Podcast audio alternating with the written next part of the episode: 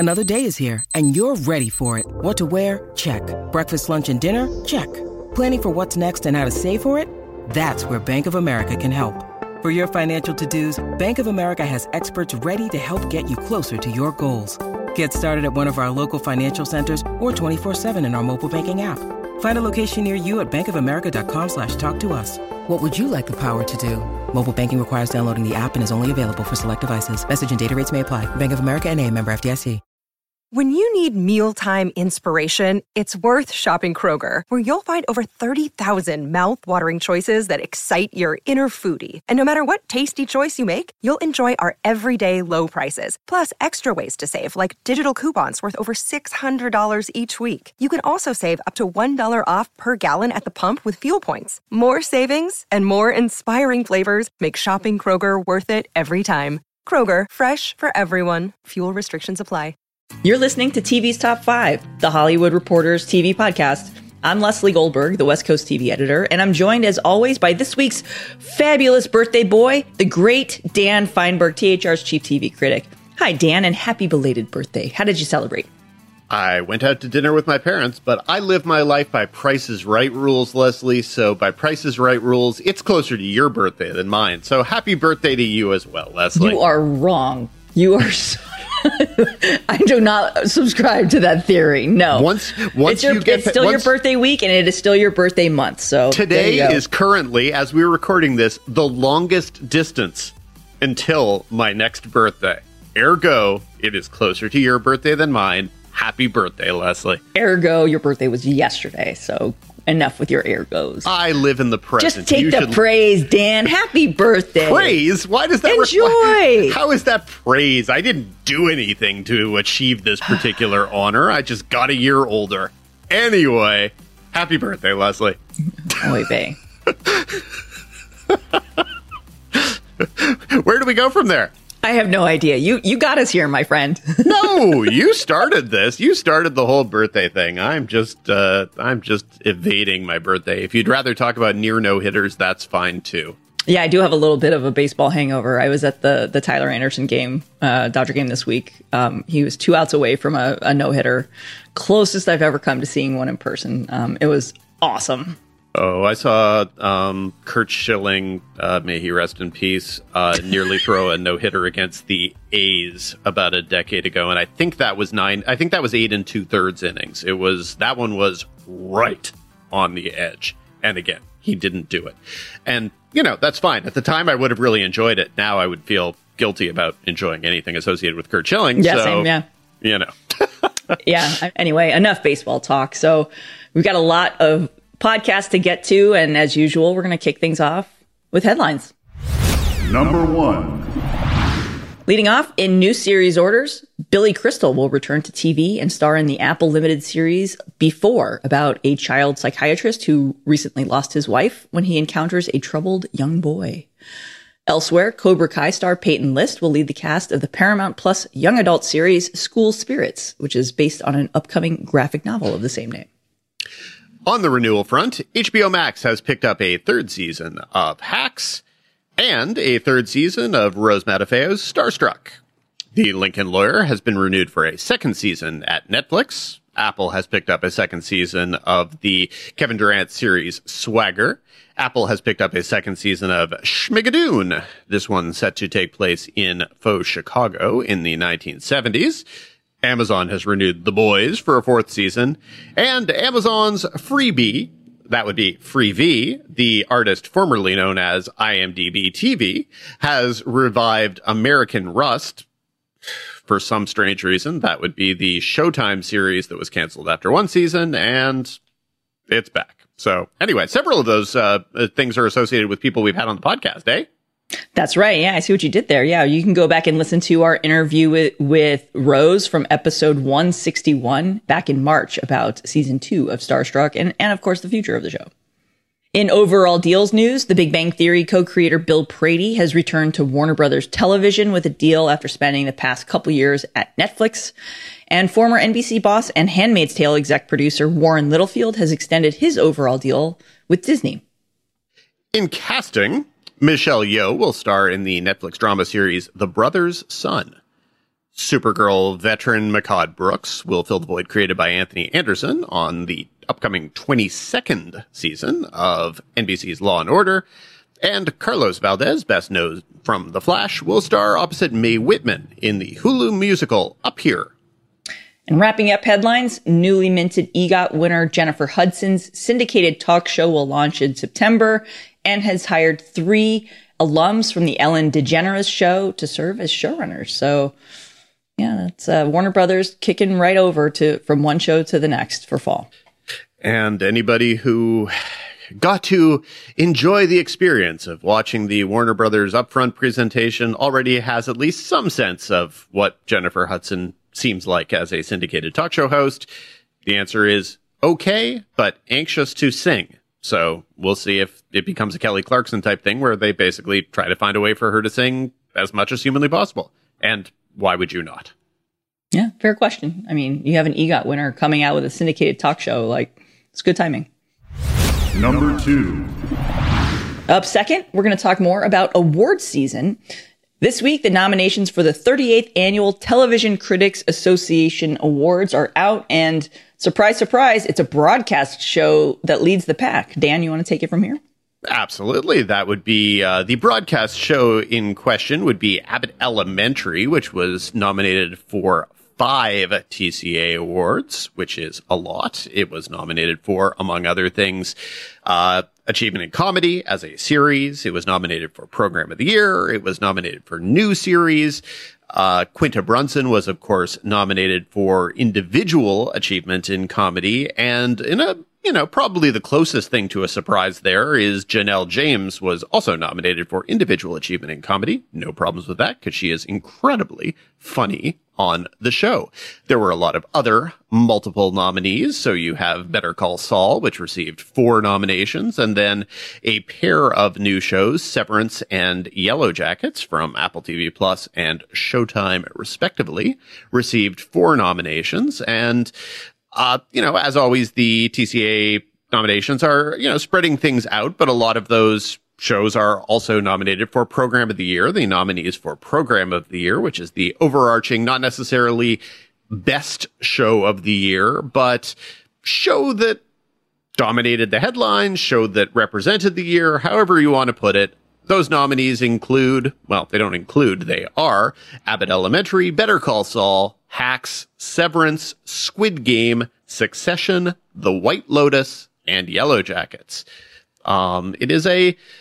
It's an amusing assortment of nominees, I would say. My editor, John Frosch, has already expressed minor disappointment or confusion about multiple nominations for the final season of This Is Us, but lots of critics like This Is Us, I suppose. And, you know, everyone likes Mandy Moore. No one doesn't like Mandy Moore, who is nominated for Individual Achievement in Drama.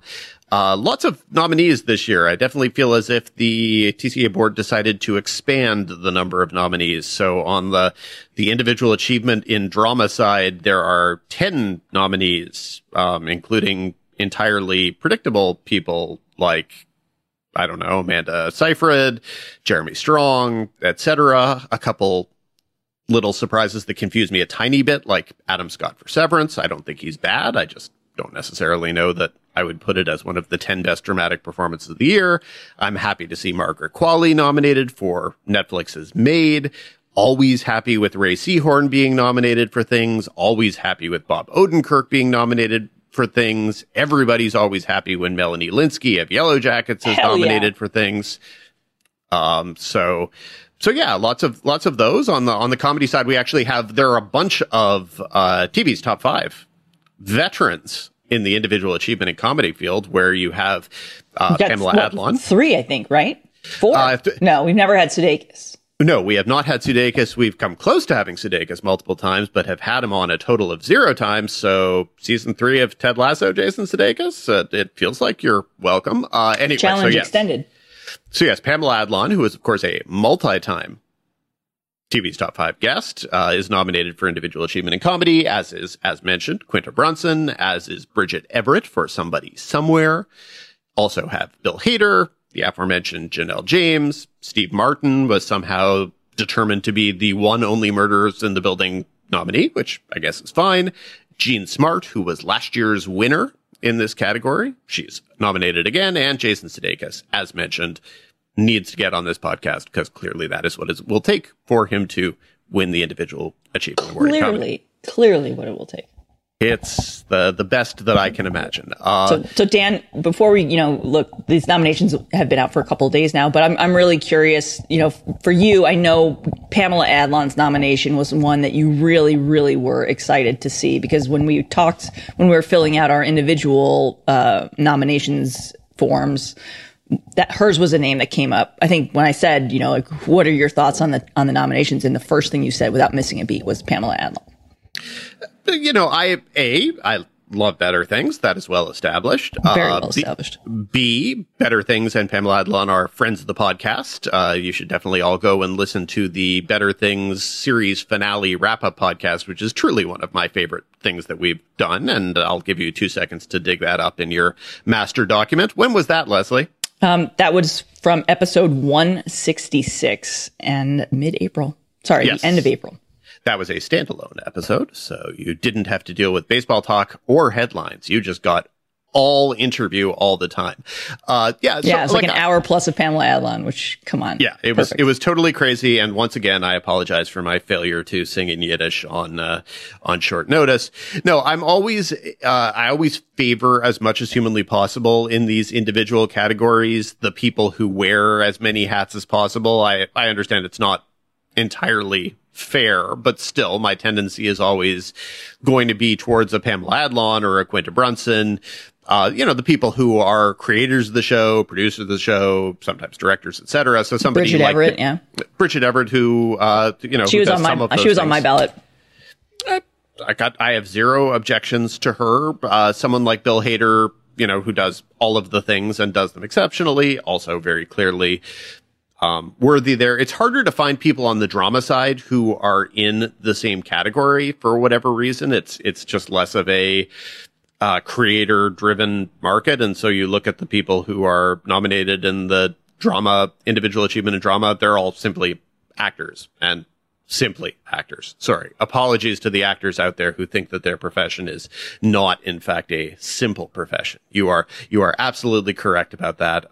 It is a complicated and deep profession. It's a good assortment of nominees. Mostly things don't perplex me, which is sort of always what I base my feelings about the TCA award nominations on is, are there things that are inherently perplexing or confusing? And so I would say there are fewer kind of utterly random things, like the number of times that we've had, standalone limited series as outstanding new program, when technically I don't think they should be eligible. This year we only nominated one. It's The White Lotus, and even that one comes with an asterisk because there's going to be a second season, so it's a limited series for awards purposes, but it's a lie. That's how these things go. But yeah, so otherwise, as I look over the list, the number of things that actually actively cause me to scratch my head is very, very few. It's something like, I don't know, the Tinder swindler in the outstanding achievement in news and information category. That's idiotic, but I'm not going to get into that. Whatever. If people liked the Tinder swindler, that's fine. But for the most part, I think it's actually a pretty reasonable list of nominees, and I look forward to seeing how people are going to vote, because I think there are a lot of very, very, very wide open races, including Program of the Year, where I don't instantly know what is likely to win. And some years you 100% know going in, of course it's going to be Ted Lasso. Yeah, this is a Ted Lasso, yeah. Mm-hmm. This year definitely feels like it's wide open. And so that makes it fun. Absolutely. Personally, I was really happy to see Yellowjackets and Melanie Lynskey get nominated. Reservation Dogs, another show that we've had, its creator Sterling Harjo on the show, that was nominated for Outstanding Achievement in Comedy. Very excited about this.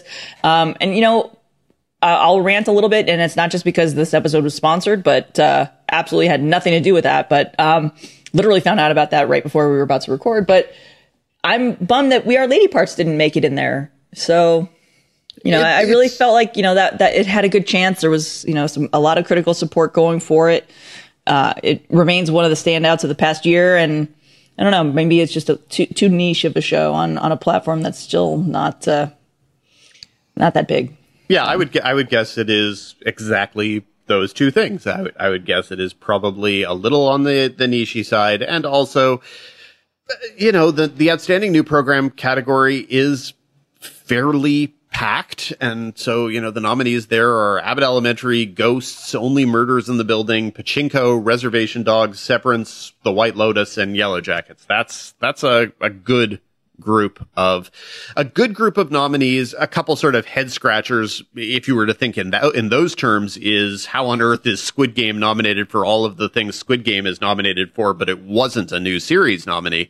That's one of those things where sometimes voters, and I know certainly I do this as well, I think sort of in terms not necessarily of spreading the wealth exactly, but we only get to write down four names, and so probably in that category, I put down four things that weren't We Are Lady Parts or Squid Game, and neither one was meant in any way as a slight. I believe the listeners to this podcast know that we're at least pro on We Are Lady Parts. I don't believe we've given much indication on our feelings about Squid Game, and that's okay also. Oh, we probably will do that next. But before we get to that, just a quick rundown. HBO and HBO Max wound up leading the pack among all platforms with a combined 21. Netflix came in second with 13, followed by Apple with 10. And in the meantime, there's still a couple of big winners to be announced. The Career Achievement Award and the Heritage Award will be announced later this summer. And if you are a member of the TCA and this is still something that you can, I don't know, weigh in on or consider Queer as Folk. Not the Peacock series, but Russell T. Davies' original series, and even the Showtime update from way back almost 20 years ago. So both deserve to be recognized for their ability, for what they've done for LGBTQ representation on television. And either they were nominated or they weren't. We simply don't announce the nominees for Lifetime Achievement or Heritage. Because well, that's who I submitted. Honestly, I can't think of a better year for that recognition. So there's my ballot. We'll see. Number 3. Up third this week, let's talk Squid Game. This week, Netflix officially renewed Squid Game for a second season. And the biggest news, of course, not that a second season wasn't already expected, but the streamer unveiled a reality competition series based on the hit South Korean show called Squid Game: The Challenge, which will see 456 real-life players compete in a series of games for a record-setting $4.56 million cash prize. Dan, what could go wrong? Well, the answer is nothing, and that's probably where the problem is. I said this on Twitter, and I truly believe it.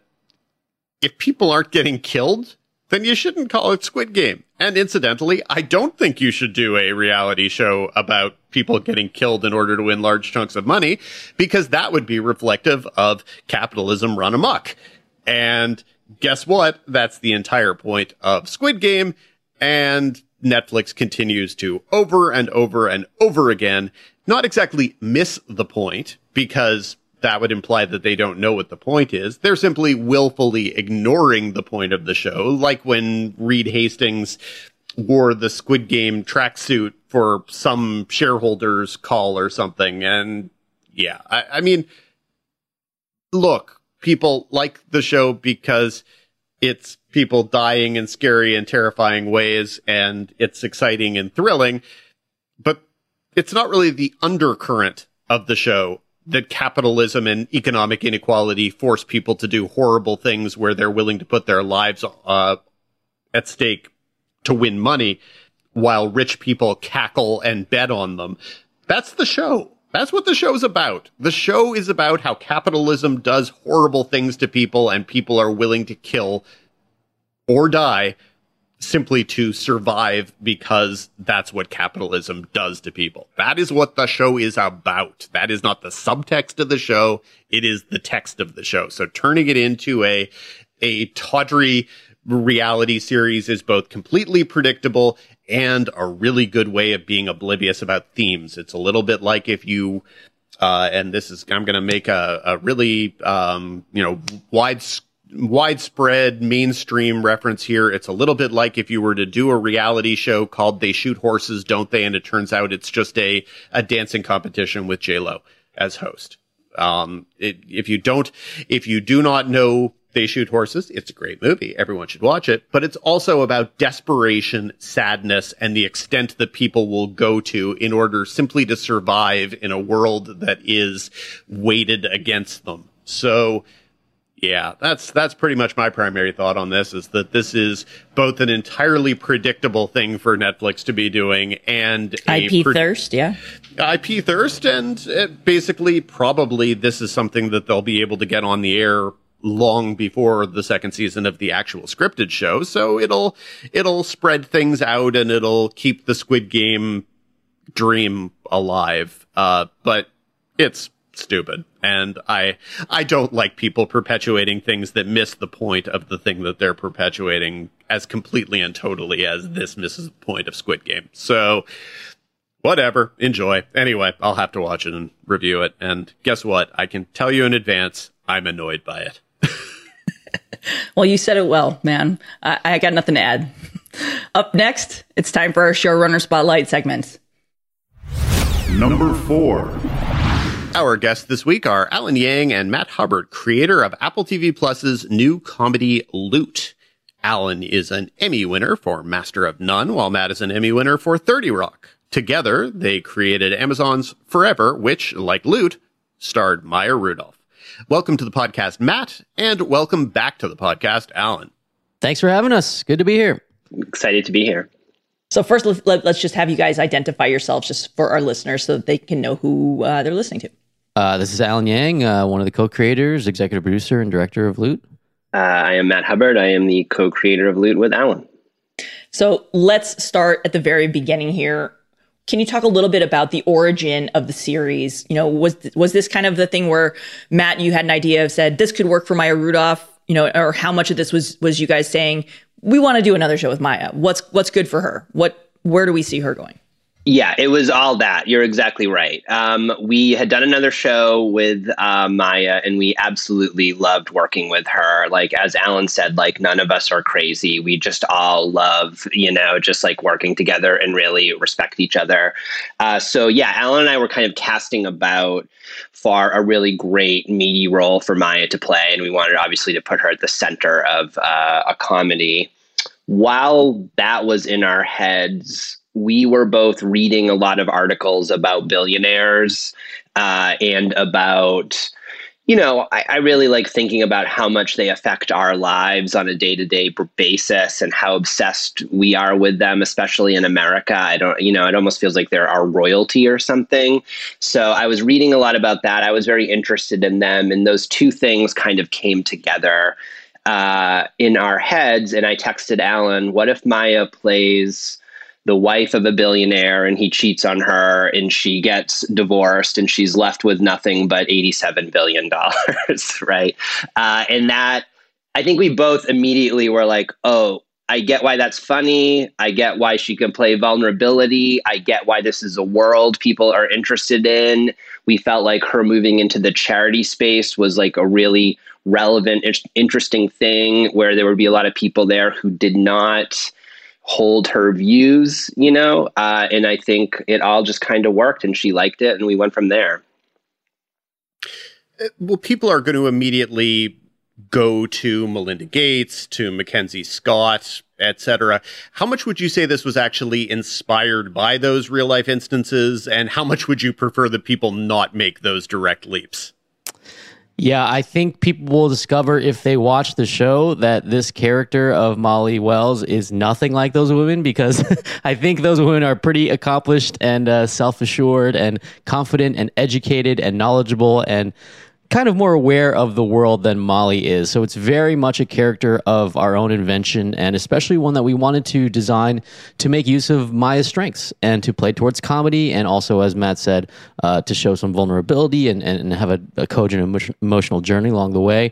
But we also want people to know that no matter what you watch in the first few episodes, this is not an uncritical look at billionaires. This is not billionaire worship or anything. This is not saying that they're perfect by any stretch of the imagination. So, if people get to the end of the first season, I think there's a little bit of social commentary. We like to say it's 95, 97% comedy and 3% social commentary.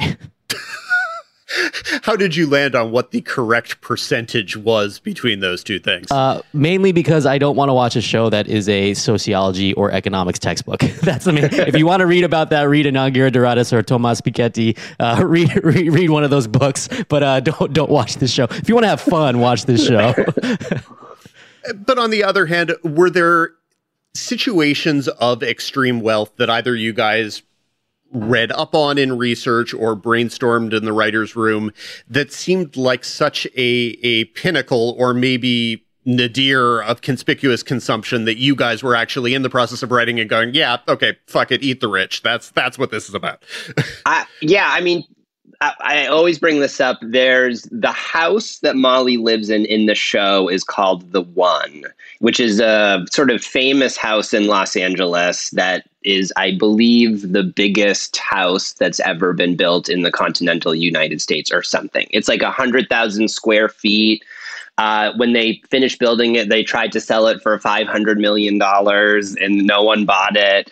And it was actually available to shoot at. So they took us up there and they're like, this is the kind of place where a billionaire lives. And Alan and I walked in and we were immediately like, this is it. This is Molly's house. Now, the house is in some ways incredible. There's 4 pools. There's a nightclub. There's a bowling alley. There's a juice bar with 20 seats. I was like, why are there 20 seats in the juice bar? Anything you could imagine is in there. So on some level, it was cool, but on another level, it was obscene, right? Like, it was like, why is this here? This doesn't make sense. This is not how human beings lived. And to really, honestly, for me, walking through that house clarified some of my thinking about this world. Because it's like, there's something interesting about it, but there's something wrong about it, and I think that is great for a comedy, right? We want that. Like, we want those contradictions. So yeah, that seeing how these people actually lived was eye-opening. Well, how much access did you guys actually have to the house? Were you actually filming there? Where was the filming actually taking place vis-a-vis that ridiculous house? We were there for a while. In fact, Danny, we were there long enough such that we not only shot it for her house, there's some Easter eggs where we used the one for other locations. That's how big the house was, because it had so many different looks. There's a room that's just a room for candy that sits outside the private home theater that we make use of in the pilot. Like Hubbard said, there's parts of the house we didn't even film, and we were there for, I believe, over a week just shooting that house and a crazy outside area. And, that first drone shot of the house is like, okay, you get kind of a sense of the scale. It looks like the Getty Museum or something, but like a somewhat lower taste version of it, I guess. Are there rules regarding how you can depict that house and how grotesque or grandiose it is? Yeah, I think they basically were having the house up for sale, and so we caught it at a very specific period, because I think we were thinking about going back there at some point, and then the house got sold, or the house was so it created some production difficulties, but we were fortunate to be blessed with a great crew and production staff, and our art department built some other rooms for the house on stage, so we had a combination of rooms in the actual house where you'll see like the skyline, and you'll see some other rooms that were actually built on stage, but it's a great composite, I think. For an ongoing series, losing a location like this place sounds like it would be detrimental to a second season. Have you given any thought to what you would do should the show come back? Well, Leslie, you sound like our line producer who was like, do you guys really want to do this? Are we thinking this through? Yes. So that was something we thought about, but it was such an incredible location. We knew we had to paint the world there. So we built some of her rooms on set. In the house, I think, has been sold to someone, and I think there's a chance we'll be able to get back there. Good news about billionaires is they have many, many different houses, so I think if we have to, we'll put Molly somewhere else, but We're not sure yet. Yeah. That was actually one of the unexpected difficulties in the show is people who own the locations and props and jets and yachts that you want to use for this have no need for money. So you can't rent them because they don't want your money. They have no need for it. So it's actually sometimes very difficult to deal with the owners of these properties because they're like, why? Why would I ever rent this out for a film shoot? So that was one of the difficulties in shooting the show for real. And what was the answer? Because, I mean, if they were to have asked you, what is this show that you're making? Your answer probably would have been something along the lines of, well, it's about this woman who lives a horribly, grotesquely wealthy life. We thought your house was exactly perfect for that. Can we use it, please? So what did you do? That being said, people still think it's cool to have their stuff on TV. So, like, yeah, our house is on TV. I think that literally is the answer for some of these places. It's like, cool, that's my house. It's on TV. I think great, yeah, literally that's the answer. Yeah. Shocking. Yeah. God. So on a scale of front of our minds at all times to back of our minds, and we tried not to think about it, how generally conscious were you about doing a show critiquing capitalism for a country that for a company rather that for many people is the embodiment of global capitalism in 2022? Yeah, that is something I think that we both recognize the irony of, for sure. And I think Apple does as well. I don't think we were talking about this all the time because we just wanted to do the show and say the things that we wanted to say about late stage capitalism. I will say about Apple in a very positive way, they never questioned anything we wanted to say about these companies or how much they affect our lives. And I think that's one of the reasons they have been so successful in this TV space under in a relatively short amount of time. I think Apple TV Plus has only existed for like 3 years or something at this point, that they are truly, truly trust their creators to tell whatever story we want to, even if it's maybe not exactly what their corporate policy would dictate they want us to say. And it's like, look, like if we want to do any TV show, to some extent, we need to get into bed with a giant conglomerate. There's no way around that unless Alan and I funded ourselves and we don't have that much money. So, that's one thing we definitely were aware of the irony of like, well, look, where are we going to make this show? We're going to make it at Apple. We're going to make it at Netflix. We're going to make it at basically a huge, giant corporation. The alternative to that, because a television show is expensive, is to self-finance or shoot it on our iPhones. And to make a show like this on your iPhone, look, you can make a great movie with your iPhone. It's not this show, It's just not this show. So, we were fortunate, as Hubbard said, to find a partner in Apple who understood what the show was about and was game to roll with the punches in terms of the critiques of the ultra wealthy. But as you were contemplating what the signs and signifiers of great wealth were, was there any part of going through your mind where like, okay, well, maybe for the ultra wealthy, getting the new iPhone early is a signifier, but we don't want to do that kind of thing? We actually had, God, I forget what this was. I this is maybe an apocryphal story, but I'll say it anyway. I don't remember where I heard this. It's totally unfounded. Maybe it never happened, but I heard literally a story where I believe it was Ellen DeGeneres, but I heard she was like, had a problem with her iPhone. She's like, hold on one second. And then she called Steve Jobs and was just like, hey, I need to fix this thing. That was the kind of story that inspired us. We didn't use that in the show, but we thought it was funny. That's why she has David Chang as her chef and she hangs out with Oprah and all that stuff. So that to us was the more comedic version. But yeah, I mean, look, if we want to do jokes about Apple, we do have to run that by Apple. And the other thing is everything that is a screen of a phone or a MacBook or whatever is accurate. That stuff they do care about, which is whatever, right? That's probably par for the course. Yeah, that's been something that they've been very keen on since they launched Apple TV Plus, was to make sure that the portrayal of technology was as accurate as possible. And I know we've talked to a couple other Apple showrunners about the same. So it's interesting to hear that it trickles down to a comedy that's not even about technology or set in space or anything else like that. Yes, exactly. They don't want the wrong screen on the iPhone, which that's fine. I mean, it doesn't inhibit our creativity, really, I don't think. Was there any point that felt odd or off? I mean, because, it's not the same as having someone listening to their music on a Zune. You're not doing something that's utterly ridiculous and out of keeping for this world. So No, not at all. I mean, they have iPhones and they're texting each other. It really was like, what's the shape of the text bubble? Oh, that looks right. You know, that's not anything horrible. It's like, oh, what iOS are they using? It's like, yeah, it's totally fine. It's modern times. It is interesting to do a show in modern times, like, because, you know, obviously we want the show to reflect the way we live our lives now. You know, it's set now, and it's like people text so much, they FaceTime so much, that it's like that's how we communicate now, you know. So it's like we spent so much time, you know, having them text each other, look at the screens, make sure they were right, make sure the texts are right, and it is just sort of like an interesting.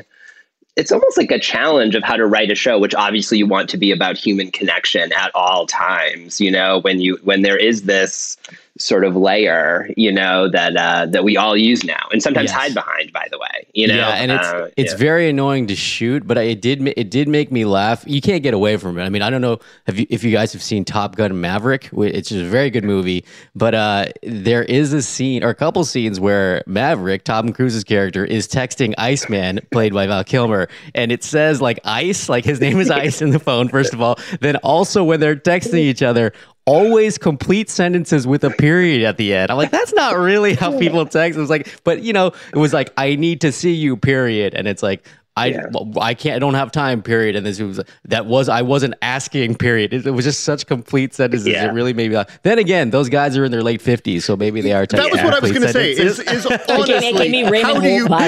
how do you think Tom Cruise honestly texts?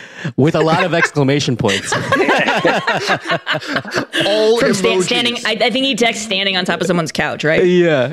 I don't think Maverick cares about punctuation. He's a Maverick. He's throwing upside down question marks. He's sending voice memos. He's a rebel, man. That's why he's very great. Very good movie. Yeah.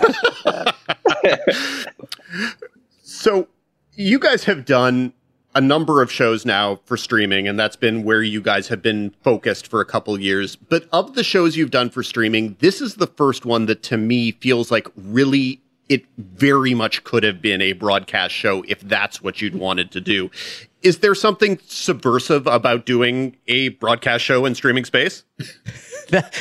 I'm really glad you guys pointed that out, because to make a music analogy, this is almost like, I feel like in some ways we've gone so far in the half-hour comedy space in terms of pushing auteurism, pushing something cinematic, pushing something that really challenges the audience, which I love. You know, I totally respect that. You look at these amazing shows like Atlanta or I May Destroy You or things that are really pushing the format, right?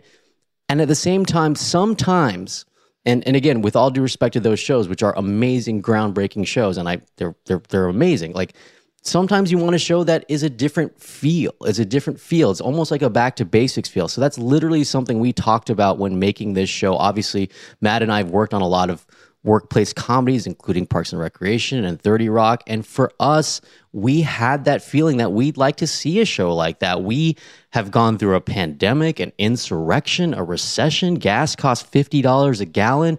Yet it feels good to watch a show. You know, that's what we felt. That's honestly how we felt. It was like, let's make a show that is warm, that is optimistic, hopefully is funny, makes people laugh, and still has a little bit of thought behind it, right? It has some ideas and has some energy behind it. So that was very conscious. You know, we've done a little bit more aggressively experimental shows, whether it's Master of None or Forever or Little America. I mean, they're format-wise a little bit more aggressive. This one, we really felt like we wanted to do something more like an original sound, to go back to the music metaphor, back to what we had done in the past, and also make it an evolutionary version of that if that was possible. So that was a long answer, but we really did think about that and consciously did that going into the show. Was there ever a point where this was something that you actually wanted to make for a broadcast platform? Obviously, you guys have very important deals with Universal Television, and a big part of that studio is not just selling to streaming, but supplying content for NBC. I don't think it was ever network. I think it was basically like, unfortunately, a show like this, in terms of the scope of it may actually be difficult to do on a network schedule. So and with the locations and with the format we had in terms of our shooting and our schedule, our pattern was not really a network pattern. So you'd have to make compromises. I'm not saying you could never do it, but we initially came up with this as a streaming idea. And, you know, who knows? If we're fortunate enough to do future seasons, the feel of it can be flexible, right? Like, it's always going to be at its heart an ensemble show, with the heart of it being the interactions between these characters. But the streaming format platform allows us to be more experimental should we choose in the future. This is another like little gripe I have about, I mean, I love, obviously grew up on network shows and wrote on them for many, many years.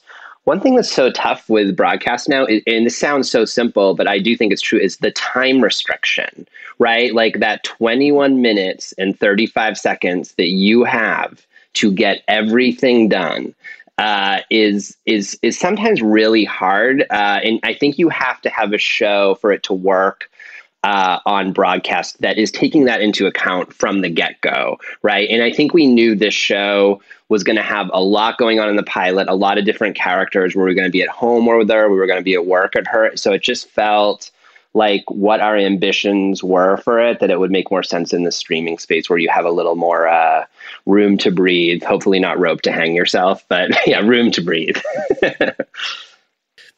We started with the idea that this was something where you guys were trying to find a way to work with Maya again. And that was initially how it was announced was, okay, this is Maya Rudolph, Apple TV Plus. Did you guys know that it was going to be kind of backdoored into a workplace comedy, or is that just the way your sensibilities gravitationally flow at a certain point? Yeah, I think that was all part of the creative process. I think it was us talking about this idea and talking about this world and what the most compelling way to do this story was. And honestly, what's a way that for us worked as a television show. And I think we were fortunate enough also along the way to be able to cast it up with, frankly, actors who should and were have been the leads of their own movies and shows. Like, that's how strong the cast is in our opinion. So it was kind of a combination of us talking it out with each other, with Maya, and figuring out what's the version of this that feels compelling to us, feels like in some ways a warm welcome to the audience, and also allowed us to get across our ideas about this world. So it was kind of a combination of all of those, wouldn't you say, Matt? Yeah, definitely. I think once we knew she was going to work in the charity space, it felt like it naturally was leading us to something that could work in the sort of workplace comedy space. The other thing with, you know, really everything started with the character of Molly. And I think we felt like for that character to progress and for that character to change and for you to like her for doing that and for her wanting to do that, we needed to inhabit the rest of the world in this workplace with people who are going to push her and be different from her. And so we needed a world where she had to be confronting those people who were challenging her. And it felt like the best place to do that was this workplace and this charity, you know. Having both worked on Parks and Rec, what is it about a workplace of theoretically optimistic people trying to change either a small town or a world that makes for good comedy? It makes it more challenging to write, I think. I think it really, like, I think ultimately it comes from a place of, to me, it's the kind of people we are, which is, I think we're both relatively optimistic people. And despite a lot of shit that's going on, we do believe that people have inherent good in them and can come together and solve things. And it does just fit with the workplace format. I think there's, I don't know, there's something really rewarding and you know, it sort of makes you feel better about the world when you see people who are very different from each other, who come from different backgrounds, who have lived such disparate lives, being able to communicate with each other, share, you know, what their lives have been like, and then work together to fix something. And, you know, obviously we did that on Parks and Rec on a very small scale and a very, you know, sort of granular, you know, local government scale. But in this show, it's there are commonalities in the sense that these are very different people, and can they find common ground? And I think, again, like Hubbard said, we thought that was interesting for a character who had been in a bubble to step outside that bubble and talk to regular people, because I like sometimes that scares me. Like, you know, it's like, who are you hanging out with? Like, do you want to talk to people who are just exactly like you all the time? And a workplace is a place where you might meet people who are maybe not so similar to you. So that's been part of it for us.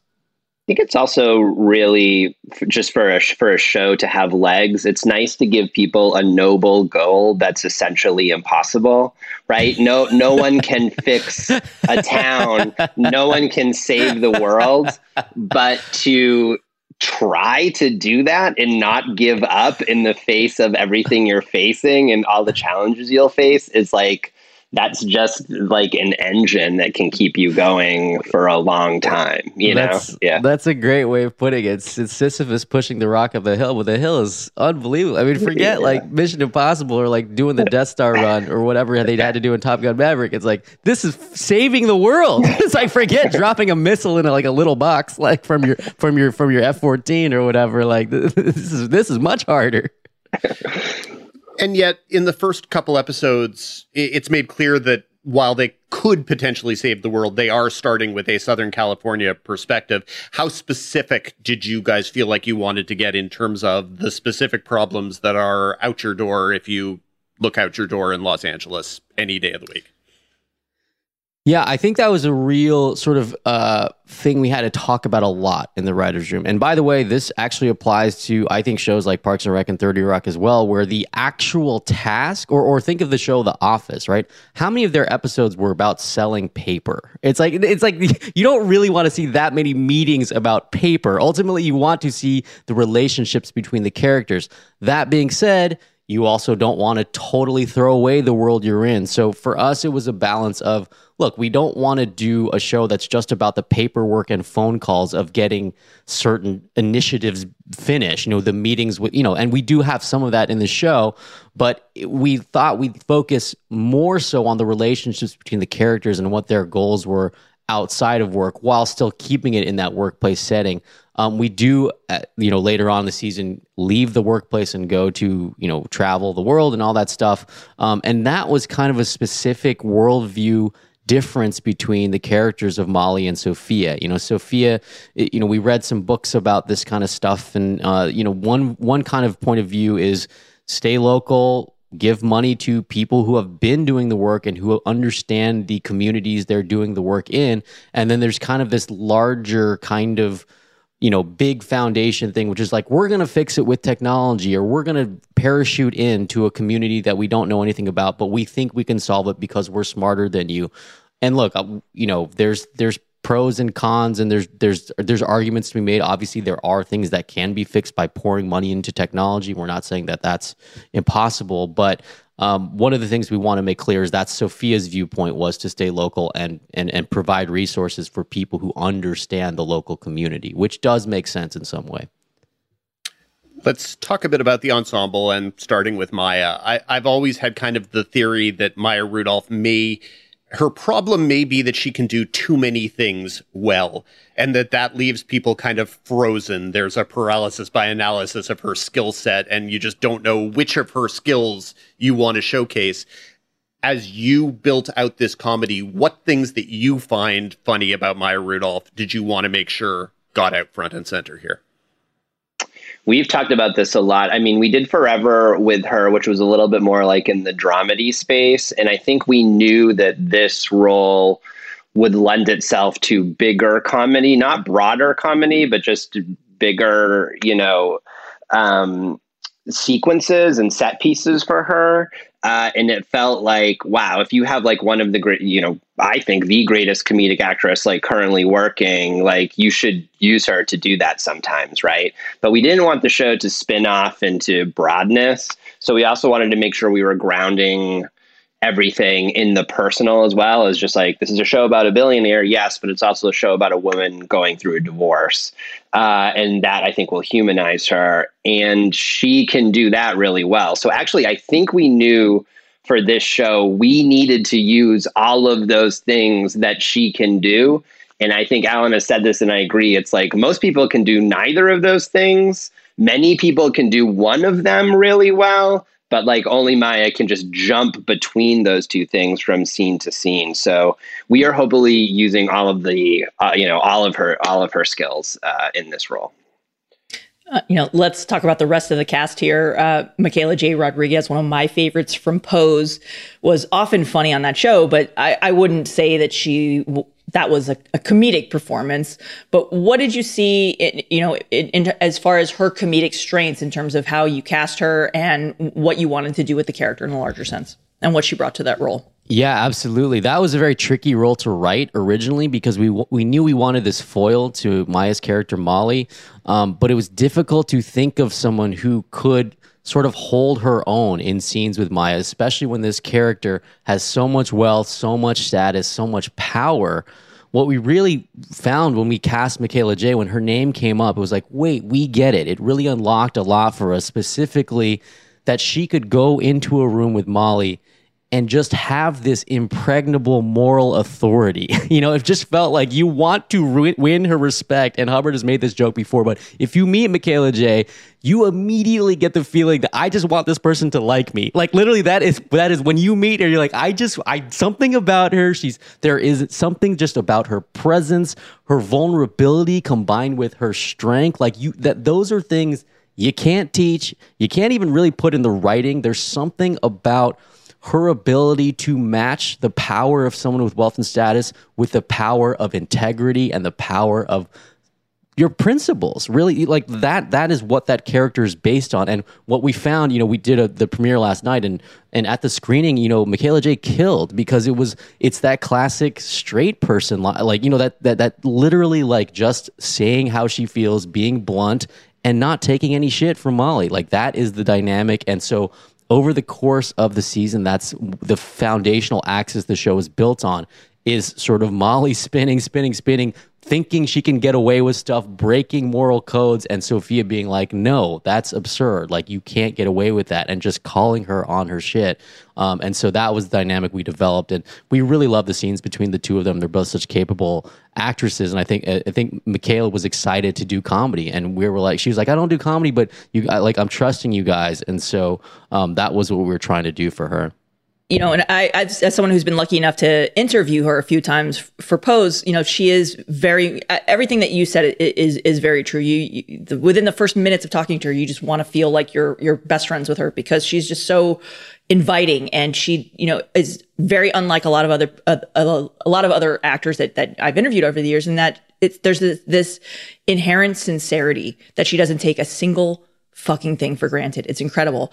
The other thing that I thought was really special about this show is, at least in the early episodes, and I don't want to spoil anything as it goes on, but maybe you guys can talk to this, but this is just a character in the show that you're writing because, as you said, this is a character with integrity, right?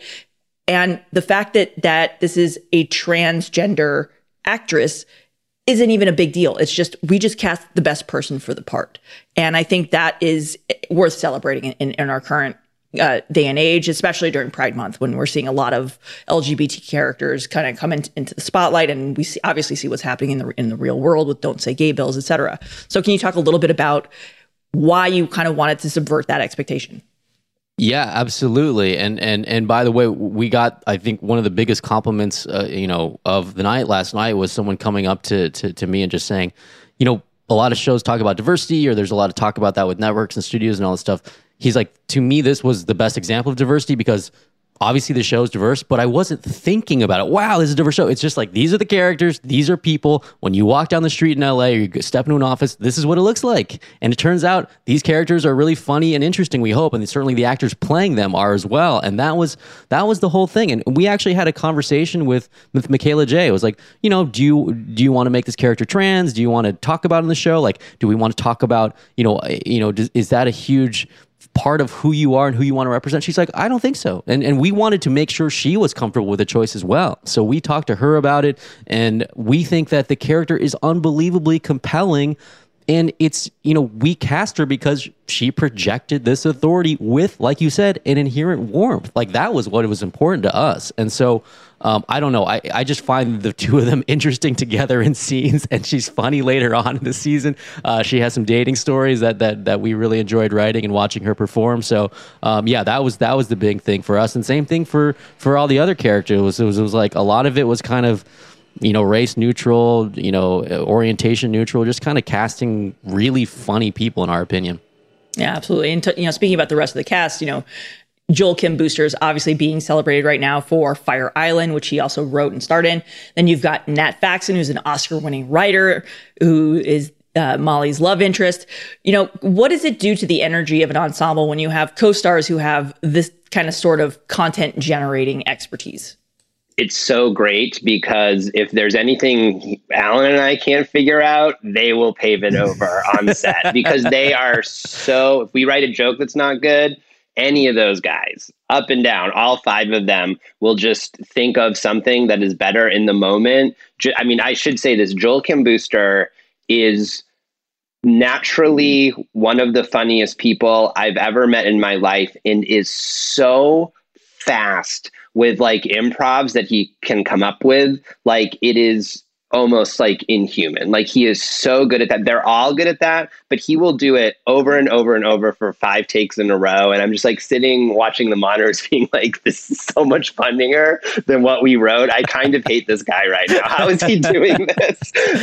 Yeah, but it's like, that is what you get. And I think Alan's right. It's like to cast, especially in a comedy, people who have sort of succeeded in that world, like, makes our lives so much easier. You know, it's great. Yeah, Joel is like a supercomputer. He's like a comedy supercomputer. He's like, okay, got it. Like, literally a take will end. He's like, I got one more if you want one. Okay, we'll do another. I got one more. Like, after the take, he'll just say, I have one more. Well, yeah, we'll shoot it just to get the alts and you never know in the edit. But the other thing on top of that, I think that was really wonderful. You know, I remember we had a storyline in one of the episodes that was the three guys. You know, we did that a few times with basically Joel, Ron, and Nat together. And, you know, all three of them, like you said, Nat, you know, came from the Groundlings. He won an Oscar. Ron and Joel are unbelievably established comedian stand-ups for years and years. So, you know, they should and would have the authority to, you know, have their own sort of opinions on set and be sort of whatever. We've all worked with people like that, but the humility was the other thing that was like really awesome, and the trust that they displayed to each other, towards us, to just have fun was really great. And that was some of the most fun days we had with those three guys, just joking around and like in their B story or whatever it was. You know, we had a good time with them. You know, and you know, kind of wrapping up a little bit here, you know, the show was untitled for a long time. Can you talk a little bit about why Loot was the right title, and what were some of the other alternatives you kicked around? Yeah, we talked about the title of this a lot. Another title we talked about was Worth, because it had the double meaning of her net worth, but also like who she is as a person. However, we eventually landed on Loot because obviously it's a reference to money, but I think it has the connotation of something that's being taken away or something that's being stolen. And I think it sort of planted a flag for us about some of the fears that Alan and I, of writers, have about our economic situation now with inequality and the wealth gap. So I think we wanted to plant a little bit of a flag of saying this is not, you know, lifestyles of the rich and famous here. You know, we're not celebrating people who have this amount of money. And it felt like the right word to get that across. Yeah, absolutely. I remember very early on, we were banding around this title, and I think I emailed maybe the studio in Hubbard, and it was like, we could call it Loot. And we had the song Gimme the Loot, which is a Notorious B.I.G. song. And lo and behold, years later, when we made the show is full of 90s hip hop and R&B. So that was like really weirdly early on. We hadn't decided on the sound of the show at that point, but there is a song called Give Me the Loot by Biggie. And the soundtrack is full of Biggie and Diddy and Mace and Lil' Kim. So that was fun as well. Well, I noticed that there is Biggie in the show, but not Give Me the Loot. Why did you not find a way to get that in anywhere? Maybe next season. You never know. That was like a master none. It's like we played the Beach House song like episode 3 or 4, but we also thought about never doing it. I don't know. you know, and before we officially, you know, wrap things up, there's a couple of other projects. Obviously, you guys are all very prolific, but, you know, Alan, Little America was picked up for a second season in 2019. What's the latest with that one? We're working on it. One of our showrunners, Sean Hader, recent Oscar winner, is working on it. And we saw her last night at the premiere. She was so gracious to come out. And we are working. We've finished shooting and we are editing the episodes, and we're really excited. This season, we feel like we have kind of a broader spectrum of stories. There's some that are a little bit more comedic and lighter, and we really wanted to lean into, you know, obviously there's going to be some immigrant stories that are a little bit more about struggle and tragedy, but there's some that are just lighter, and we really wanted to focus on some stories that we're stories of triumph and we're stories of joy. We have one about Luke Song, who's a Korean hat maker, and we have one about a woman from Belize who makes bras. You know, so like it's more of a gamut this year, and we're really excited. Sean and Lee and Camille and Emily and I have been working on that show, and yeah, we're excited about that one. We have cuts of all the episodes, and we'll be finishing them soon, but yeah, Sean is tearing her hair out, and we're all gonna support her to try to get that show made. But it's done shooting. It's done shooting. So possible for this year or next year? I think it's possible this year, but with no release date yet. So we'll let you know when we have one. And then, you know, wrapping up a little bit here, what about the last time you were on the show was obviously for the new season of Master of None. Have you had any conversations about going back to that well at all? Yeah, absolutely. I have a text thread with Aziz and Eric Wareheim, and we talk about ideas for the next season. My mom did say something very funny last night. She's like, yeah, this show's a lot funnier than Master of None season 3. I'm like, Mom, that was a drama. It was like, that was a drama season. So I hope it's a little bit funnier than that. But you never know. Yeah, Aziz and I are working on a couple things, and we may still do another season. We'll see. And we do like to close these interviews with the same question. What have you guys been watching and enjoying? Other, obviously, than Top Gun Maverick, which I get the sense. Oh, yeah. I can't wait. I'm going to talk more about Top Gun Maverick. I just saw it like 2 nights ago. That's why it's on my brain. Also, just very good. Anyway, Hubbard, what do you want to go first? I love Winning Time. I haven't finished it, so don't tell me what happens, even though it's you know what happens. But I am not a sports fan. Don't care about sports. Don't care about anything. And there's something truly like fun about seeing a world that like you haven't thought about. And I just think they do such a good job of just moving the story around in such good performances. The other show that I saw that I absolutely loved was The Dropout. I was just kind of in awe of that show. It was incredible. A great, I thought, example of telling a story over the course of 10 episodes, but also making sure each episode was self-contained and had a beginning, middle, and end. I think just as a writer, I really appreciate that. There's a lot of like dramas, especially, that are just like this long novel that just keeps going. That show, written by a comedy writer, I believe, did such an excellent job of just encapsulating in an hour, telling these incredible stories that all tied together. Yeah. And that would be written by Liz Merriweather, another former TV's Top 5 guest. Yeah, shout out to Liz, man. She did New Girl, and then she does The Dropout. She has range. Incredible. She has range. Yeah. This is, I think, maybe available on streaming now. I saw it in the theaters, Everything Everywhere All at Once, which is a movie by the Daniels starring Michelle Yeoh. Really an unbelievable degree of difficulty. Like watching that movie, you cannot fathom how this movie got made or that it works. It's very maximalist in its style. I read actually a very kind of poignant thread from one of the Daniels, Daniel Kwan, who's one of the co-directors, about how he always wanted to be a minimalist. Like he loved he liked Koganada and basically Ozu, and like he could never do that. That's not how his brain works. So this movie is the opposite of that. It's so many ideas, so many visuals, everything stuffed into this thing. And I believe they made it for something like $25 million, but it looks like it's a $150 million movie. And I geeked out about this movie that they learned how to physically do the VFX themselves. And so like, I just, this vision of Daniel, like just kind of hunched over computer, figuring out the visual effects.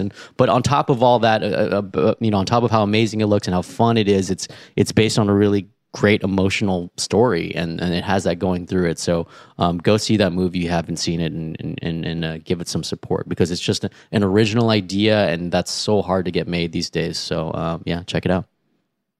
Excellent. Thank you so much for joining us this week, Alan and Matt. We appreciate it. Thank you guys. Thank you. Loot premieres Friday, June 24th on Apple TV Plus. Number 5. As usual, we wrap things up with the Critics' Corner. Among this week's major new launches, you've got Melissa McCarthy and Ben Falcone in God's Favorite Idiot for Netflix. Hulu wraps up Love, Victor, which is also going to stream on Disney Plus, where it was originally supposed to air and moved for a reason that was completely ridiculous. Season 2 of Rutherford Falls arrives on Peacock. Paramount Plus plays on with Players. FX launches The Old Man, and Amazon has The Summer I Turned Pretty and The Lake. Dan, lots to pick from this week. What you got? Phew, that's once again, every single week, too much TV, and that means a lot of missing out on things, including the things that in some cases I really enjoy. I haven't, for example, gotten to a second of the second season of Rutherford Falls, which is too bad, because I like Rutherford Falls very much. Somewhat less too bad, I haven't gotten to God's Favorite Idiot on Netflix, because Netflix didn't send out screeners. And once Netflix determines that critics are not relevant for the latest magnum opus from Melissa McCarthy and Ben Falcone, I turn around and say, I don't care about the latest from Melissa McCarthy and Ben Falcone.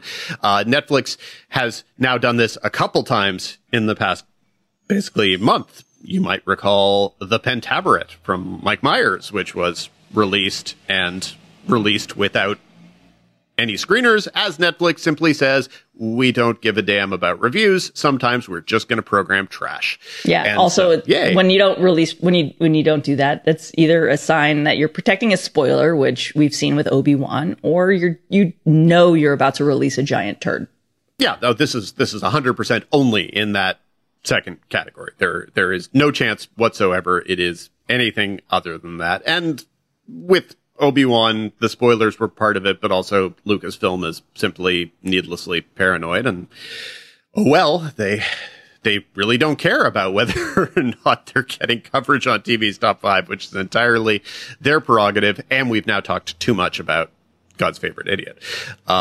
So whatever, screw it. Let's see. So, okay, I already have my review up for Players, which is Paramount Plus's new series from Tony Yacenda and Dan Peralt, who are the creators of American Vandal. And American Vandal is truly one of my favorite, completely and totally randomly, surprisingly good shows of the past 5 or 6 years. It is a show that under no stretch of the imagination did I see coming. It's a show that I never would have guessed would be actually good for one season. It's a show I never would have guessed somehow had a second season in it.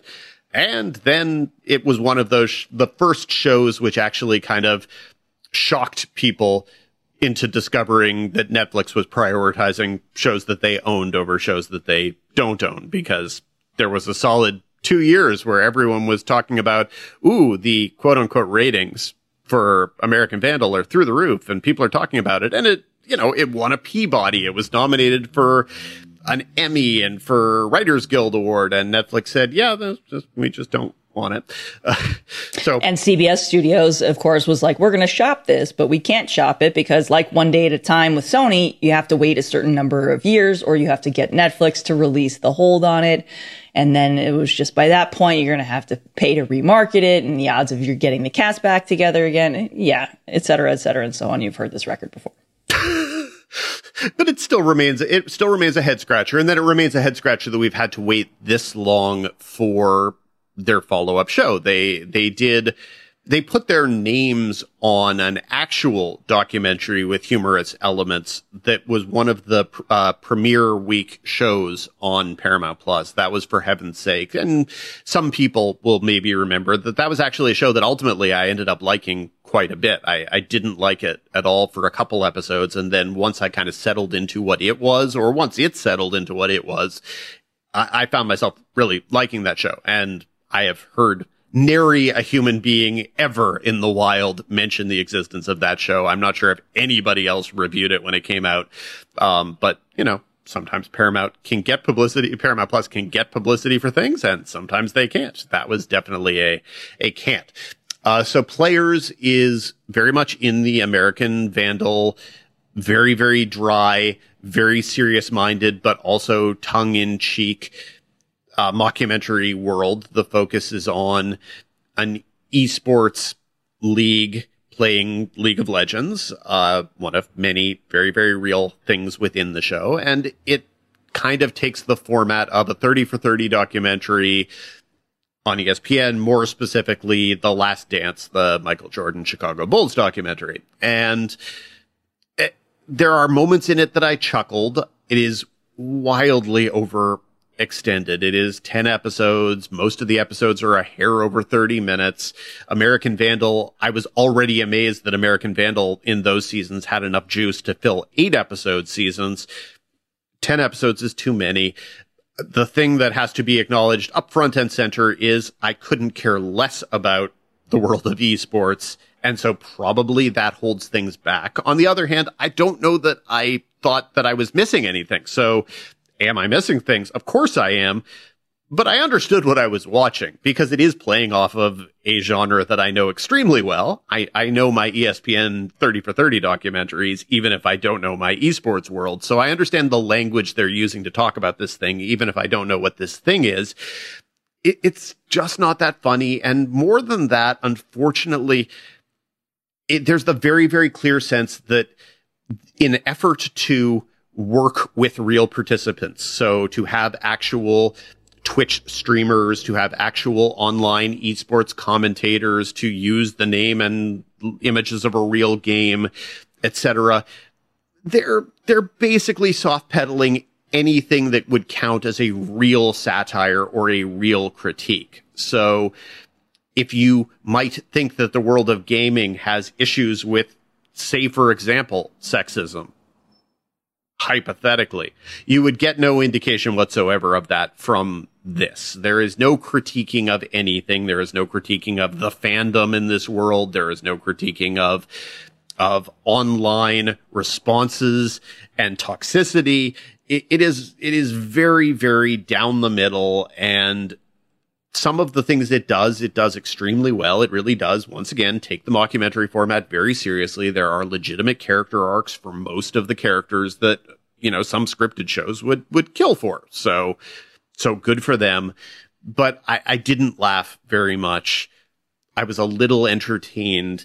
Mostly I was disappointed, not in a crushingly disappointed way. This is not an awful show by any stretch of the imagination, but if American Vandal in its 2 seasons felt like a minor miracle, this did not feel like a miracle, unfortunately. It felt like simply a thing that was a little bit flatter than probably it should have been, and oh well. So continuing along, I really have mostly liked the 4 episodes of The Summer That I Turned Pretty that I've watched. It is entirely a coming of age, you know, a coming of age show with a little bit of tear jerking, a little bit of comedy, some pretty beach seasons, beach scenery and stuff. And I found it likable in that way. It doesn't rewrite anything. It is very much, it's kind of, God, I'm trying to think of which things are it's most clear. It's a little bit like Gilmore Girls at times. It's a little bit like Outer Banks, only from Netflix, only without the silly treasure hunting aspect of it. The plot is basically a girl and her mother, they go every summer to a ritzy Massachusetts beach where the girl's mother's best friend has a very nice house, and they go every year, and the girl has a crush on one of the guys she sees every year, but the guy always overlooks her because she's plain and she has braces and stuff. But she comes back this summer, and as you might guess from the title of the series, she has turned pretty. And indeed she has. What? Oh. What? Sorry. Are you feeling as if I just spoiled The Summer I Turned Pretty for you? No. I apologize. It is indeed about the summer that she turned pretty. No. I'm just sensing that a lot of this is not genuine. What? Anyway, it's based on It's based on the novel series by Jenny Han, and Jenny Han also served as showrunner on the show. And mostly why the show works, honestly, is because the casting of the main actress Lola Tung, who's a newcomer. She's really good, and she's really good in the ways that the title of the show sort of suggests, you know, what is the awkward stage where suddenly the person you were last summer is no longer the person you are. How do you move forward? How do you remain true to the things about yourself that you wish to remain true to?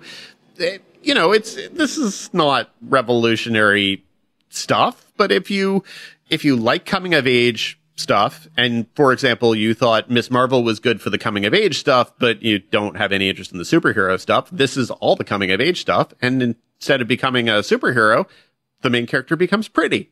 So anyway, I watched 4 episodes of this, and I probably will make my way through the first season. Our colleague Angie is reviewing it, but I liked it enough that I will keep watching.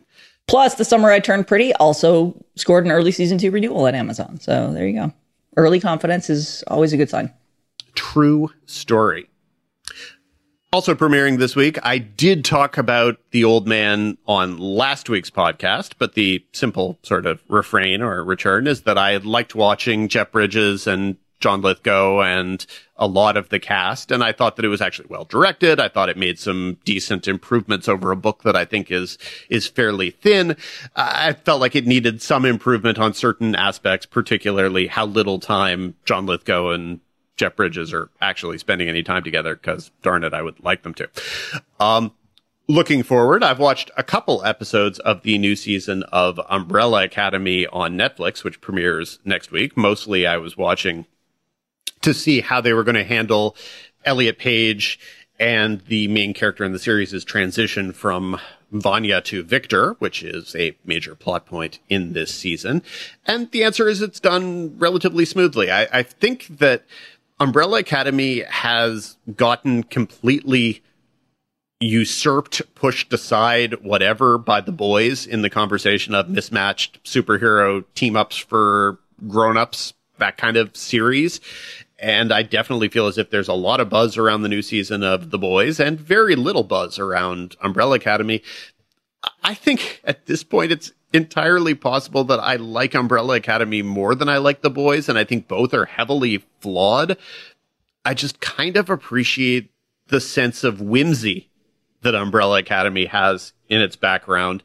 I think that it does occasionally find non-cynical, non-ironic amusement in these characters and their world-saving situations in a way that I don't feel like The Boys does. So I like the way it uses its soundtrack. I think it is a very visually striking show, and I think that more often than not, The Boys, when it does visuals, the concentration of the visuals is on what is the gross out thing that we're doing? How can we make things explode in more creative ways?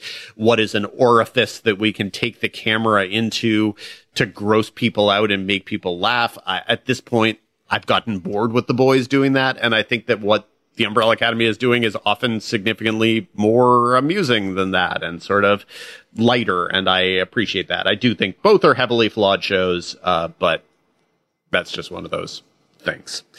So to recap, I don't care about God's Favorite Idiot. Screw that.